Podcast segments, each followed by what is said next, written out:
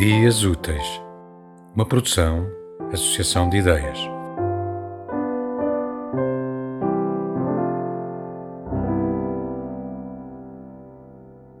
Eu agora vou recitar uma poesia que está aqui no livro onde se A Bruxa da Montanha. Chama-se Dente Furado. Va- vamos começar a, ao ofício.